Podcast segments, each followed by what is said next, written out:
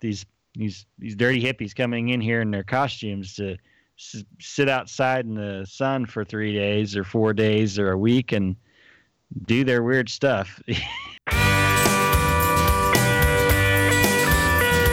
Howdy, you're listening to Come and Take It, a talk show about Texas by Texans, where three friends born and raised in the Lone Star State share our views on the history, culture, and just what it means to be Texan.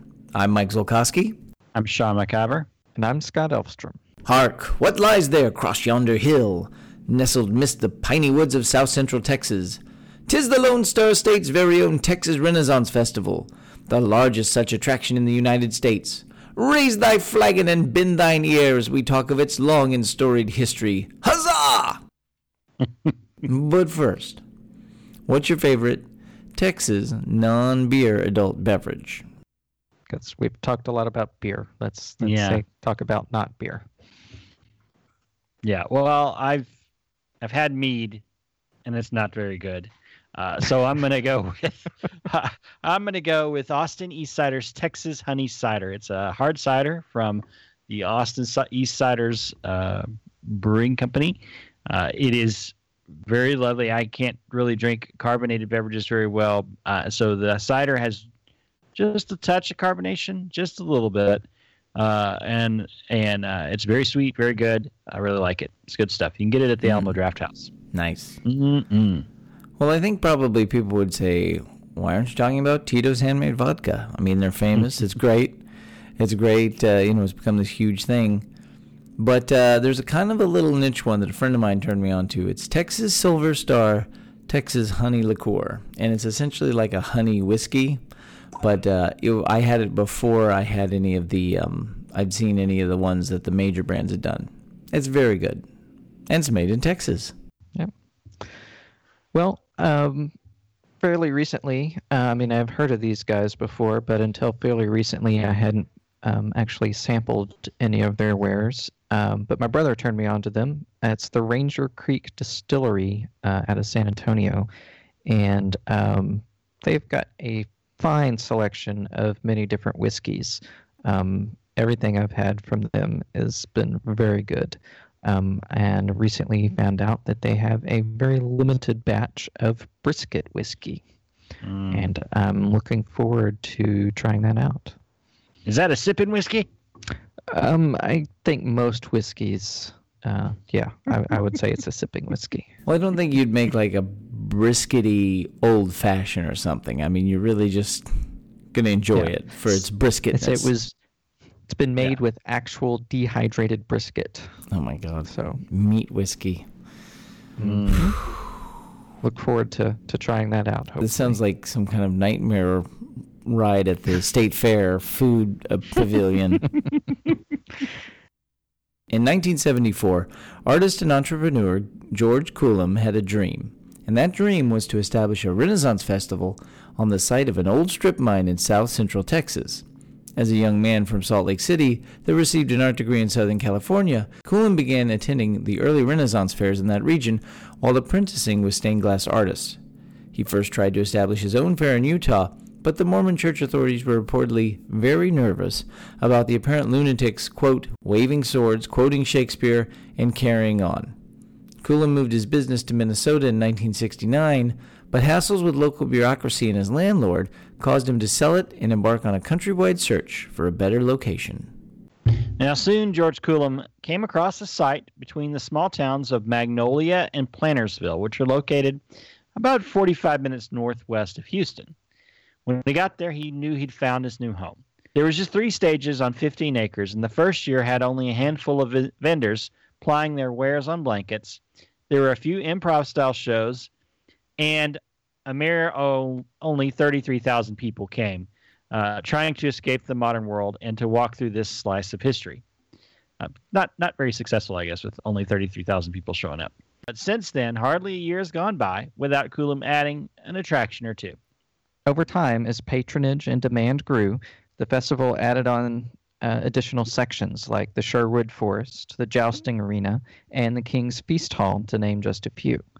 Uh, the festival grounds have enlarged and now total over 60 acres with eight differently themed villages, including one themed around Germany, another Spain, and there's even a Italian village.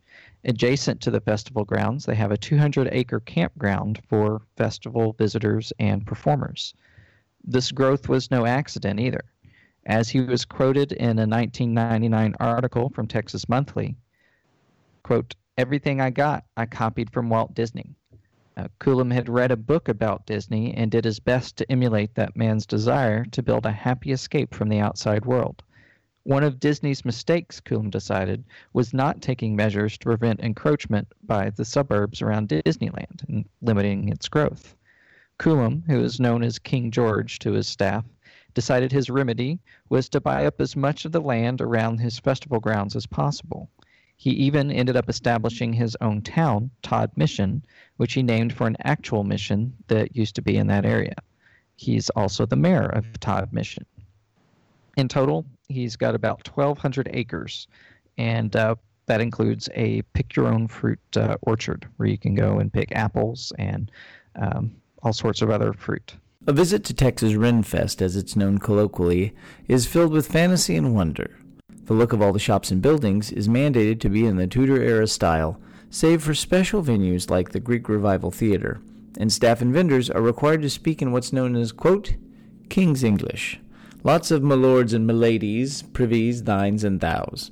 More than 500 actors are employed to mix with the crowd and enhance the scenery, from families of peasants to King Henry VIII and his fourth wife, who preside over the daily feast.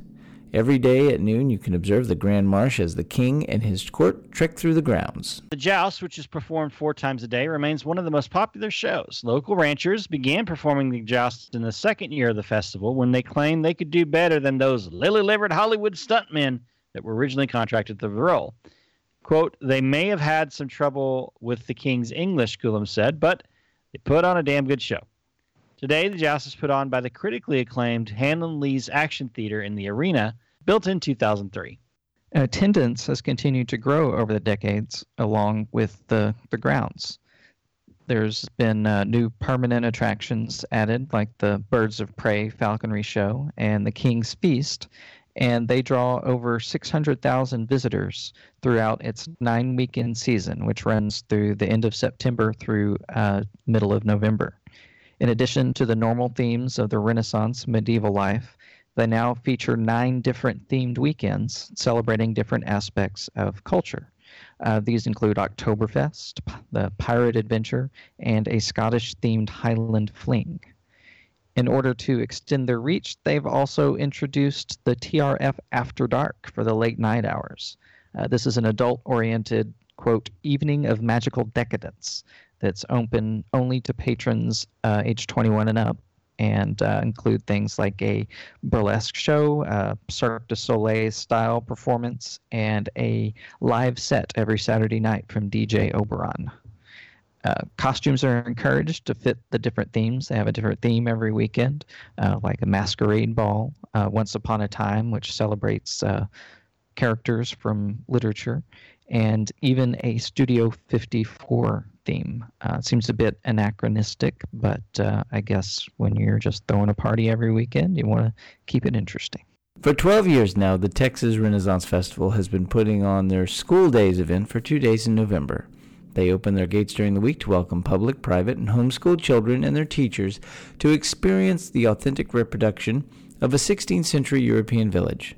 They interact with costume actors representing the citizenry and culture of the period, enriching the education of the students as they learn about the literature, art, and technological advances of the era. The entertainment is not the only aspect of the festival that's grown. Since 1974, those few vendors plying their wares on blanket have exploded into nearly 300 shops, as in ye old shop. Their goods run the spectrum from mundane categories such as glasswork and leatherwork to the more exotic lotions and potions, whimsies, and for your castle. If you didn't arrive in costume, there's at least 50 places to buy clothes, jewelry, and other adornments for your historically themed alter ego. Now, if it's your desire, there will be, if it's your desire, there's also nearly 20 vendors hawking weaponry of all shapes and sizes, Now, what perchance must one do to fill one's belly while at the Texas Renfest? In addition to the exclusive and extravagant six course King's Feast, for which you must generally book in advance because it's very popular, uh, there are many other purveyors of fine foodstuffs all over the grounds. There's a huge menu, and there's stuff spread all over the park. Now, in addition to the iconic turkey leg, which uh, when you think of a Renaissance festival, that's the first thing that comes to my mind, walking around munching on a turkey leg. You can also find things like Irish nachos, fish and chips, the Conquistador's bread bowl, and the sausage on a stick. There's tons of other stuff, though. I mean, I, I, I could list all the many things that they have to eat, but uh, I recommend you just go to their website and look at the menu because they've got a lot of good stuff. And while it is the longest running and largest, the Texas Renaissance Festival is not the only festival of its type in the state. In April and May, you can attend the Scarborough Renaissance Festival in Waxahachie. The Sherwood Forest Fair descends on McDade, just east of Austin, in February and March. They have a 23 acre site with 100 permanent medieval style buildings, which is really something that other festivals can't match for realism and authenticity. Just south of Fort Worth in Hillsboro, you can find the Middle Faire on weekends during November. They're a small but well presented attraction that also hosts the Texas Pirate Festival in June. Arr! Arr, it be hot here. Well, whether you're young or old, a dirty hippie or a straight laced homebody, the Texas Renaissance Festival probably has got something that will interest, entertain, delight, or at the very least feed you. Now, maybe all of those things at the same time. So we're set now to begin its 43rd season, and it has become an annual destination for hundreds of thousands of people, and it shows no sight of shutting down anytime soon. So I think I'm the only one of we three that's been to the Texas Renaissance Festival. Am I correct? Yes, I came close to come, going one year when I was in high school and wasn't able to go. Yeah. So it was definitely something that uh, I attended first in high school. The Renfest was something that we looked forward to every year, and our thespian troupe uh, was one of our group outings. Um, you can go in costume or not in costume, it doesn't matter.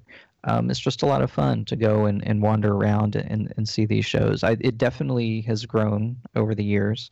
Um, we've actually have got tickets for uh, my family to go this this year.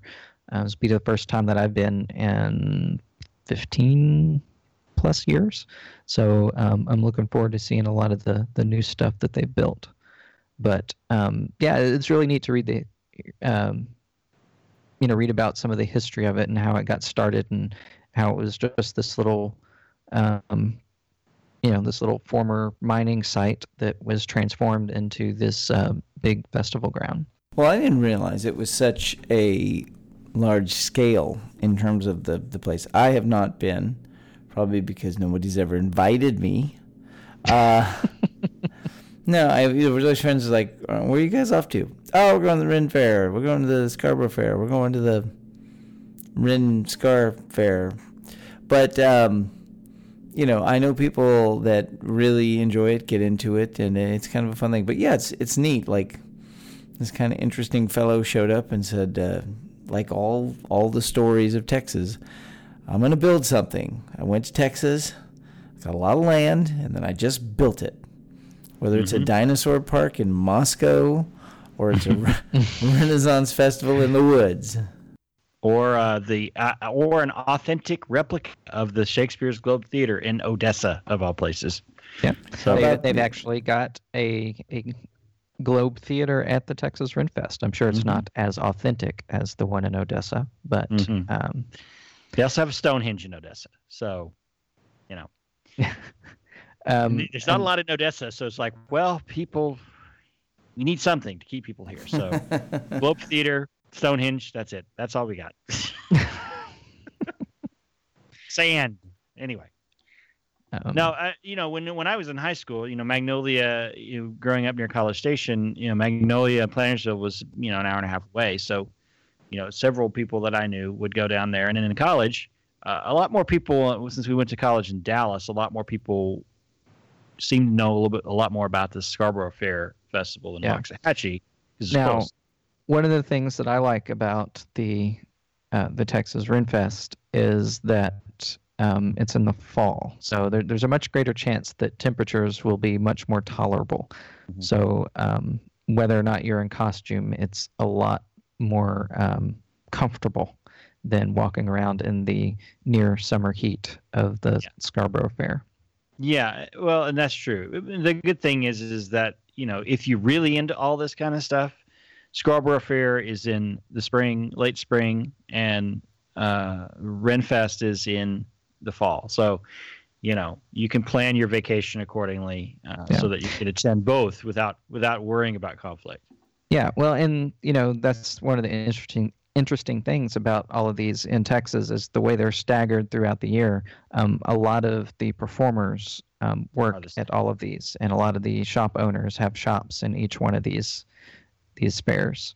Um, I there's actually um, I know at least one person that I went to high school with that I think still performs regularly at the Texas Ren Fest. So, um, what is would be interesting though is if they had um, authentic Texas Renaissance era attractions. Well, the conquistador thing sounds kind of like something that might be relatively uh, could be, but it wouldn't be nearly as compelling no. as a Cabeza de Vaca walk.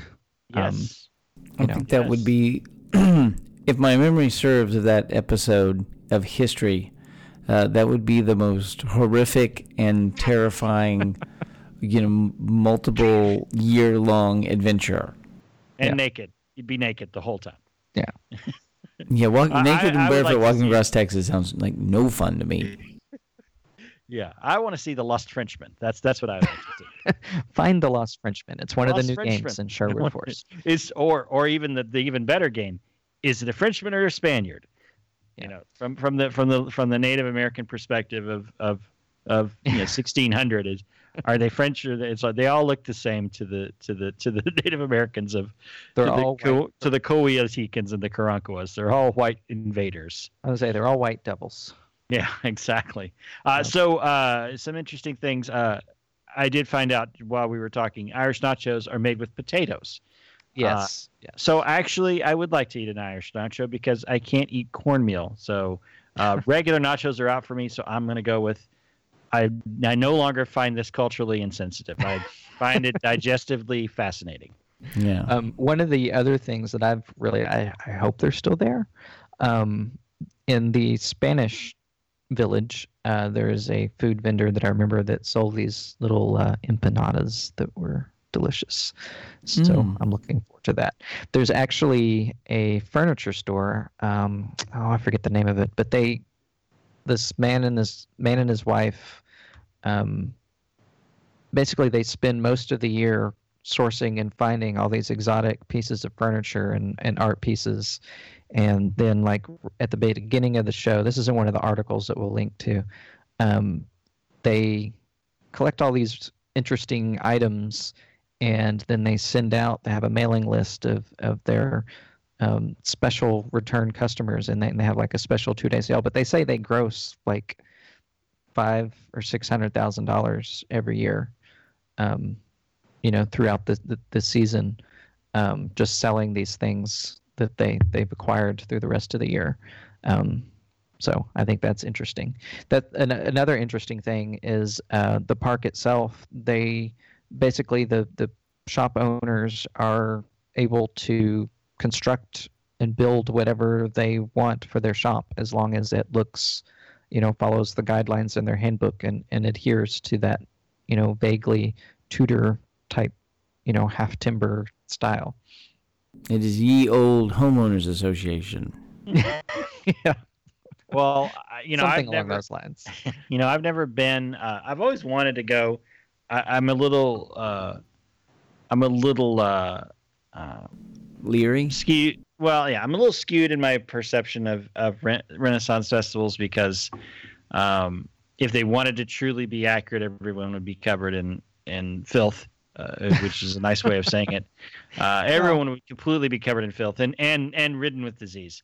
Um, yeah. But well, um, the other thing is that is that you know Renaissance is a misnomer. You know, you said uh, you know interestingly they even you're going to have an Italy one. Well, truthfully, the only accurate Renaissance festival should be you know centered around things Italian because uh, to quote Neil Gaiman from the Sandman book, uh, you know, the only people that actually knew the Renaissance was going around was a bunch of Ponzi Italian nobles who were convinced that they were reliving the golden age of the Greeks. So uh, it would really more accurately call the uh, Tudor England festival, but that doesn't sound as good as Renaissance festival. Um, yeah. and, and, well, and I always took issue. I also always took issue with the with the the jousting until I was read about Henry VIII, uh, and he jousted. It was still a practice that the nobility did for entertainment, even up into the the 1500s and even into the 1600s. So it, it it actually is appropriate. It's not they're not knights and things, but it is appropriate that this is this was an it is used as an entertainment. So I I, I stand down on the uh, uh, the position of that jousting is an anachronism. Wow. However, you're correct. You are correct. Studio 54 is definitely. yeah. Well, I mean, the whole idea of Renaissance fairs actually came um, started to become popular in the United States in the the 60s, mm-hmm. and um, naturally, um, but it ba- people basically um, tend to use it as an excuse to dress up in costume and um, you know reenact different eras of history. It's called the Renaissance Festival, but people you know will will push that and be like, well, really, I'm medieval, you know, and uh, it's just kind of a an excuse to to play make believe and it, it can be a lot of fun. Like I said, whether or not you're in costume, I've been in costume and out of costume, and it, it doesn't really matter. It's just yeah. fun to go walk around and um, see some of these things. Some things are more accurate than others. Um, I mean, you can't uh, argue that the blacksmith that's uh, hammering out, you know, ironworks there in front of your face is not authentic. You know, it's like you, you see it there right in front of you. Um, one of my favorite shows is always the uh, the Birds of Prey, where they bring out the falcons and the, the owls, and the, they've got a vulture, at least they used to. Um, well, know. that would be that would be cool because that that that show is no longer at the State Fair of Texas. So uh, I would really enjoy seeing that show yep. at the Renaissance Festival. I, I've you know I, I've always heard you know knowing people that have gone for years and that were especially lived in that area uh, uh, you know, down there, Magnolia, Plantersville area. Um, the stories about when they first started and, you know, in the, into the 70s and 80s as it was growing and all these people were coming down into these these little these little towns in in uh, south central or central east Texas. Um, some of the uh, the old timers and the old farmers and, and and stuff would kind of raise an eyebrow at these these these these dirty hippies coming in here in their costumes to s- sit outside in the sun for three days or four days or a week and do their weird stuff. Yeah. but they yeah, but they did but, accept it. They accepted it and they were like, well, okay, this is people yeah, coming in and the Texas Renaissance Festival is is a big deal. It's a big draw in that yes. area of the state. Um, right. There's actually now several hotels and resorts that have packages built around coming to visit the the Renfest. So and and a lot of people go out there and camp as well. So yeah, yeah. um, yeah, you can go and do that, and they've actually made a lot of improvements to their campgrounds. Mm-hmm. Um, used to be very very primitive, but now they've got restrooms and a convenience store and, and all sorts of other amenities there. Well, if they had not improved it, it would be a lot more authentic. but it's about uh, the air of authenticity without yes. the filth, I think. Yes, exactly. Renaissance without the filth. and go. hopefully, hopefully they're not affected by the uh, the the flooding or anything. Yeah, you know, as I was, uh, I, I had done most of the research for this before the the storm was a factor, but yeah, um, as we're recording this, uh, we're at the, the tail end, um, in Texas at least, of uh, Hurricane Tropical Storm Harvey. And uh, all of the Houston area and southeast Texas in general was affected by that storm. And uh, so I'm I'm sure they got a lot of rain, but uh, I have not so far heard uh, how that's going to affect their their grounds since they're about a month away at this time from uh, from opening up for the season. So hopefully they'll be open on time and everyone will uh, be able to go and enjoy it. Huzzah! That wraps things up for today. You can find notes and links from today's show at brainstable.com. We love to hear from you, so like and share us on Facebook, follow the show on Twitter at Texas Podcast, or go to brainstable.com and leave some feedback. You can find our show and many other great history podcasts at historypodcasters.com. And why not follow us individually too? I'm on Twitter at Mr. Java. I'm Max Sean with two N's. And I'm Scotticus. You love this show, you love Texas, and you love ye old Ren Fair. Tell your friends and leave a review on iTunes because that helps us out to find listeners just like you. If you'd like to support the show financially, please visit patreon.com slash Texas Podcast, where you too can become a come and take it Texas Ranger. And keep an eye on TexasPodcast.fm, our new home that we'll be moving the show to soon. We hope you'll join us next time, and remember that even if you aren't from Texas, Texas wants you anyway.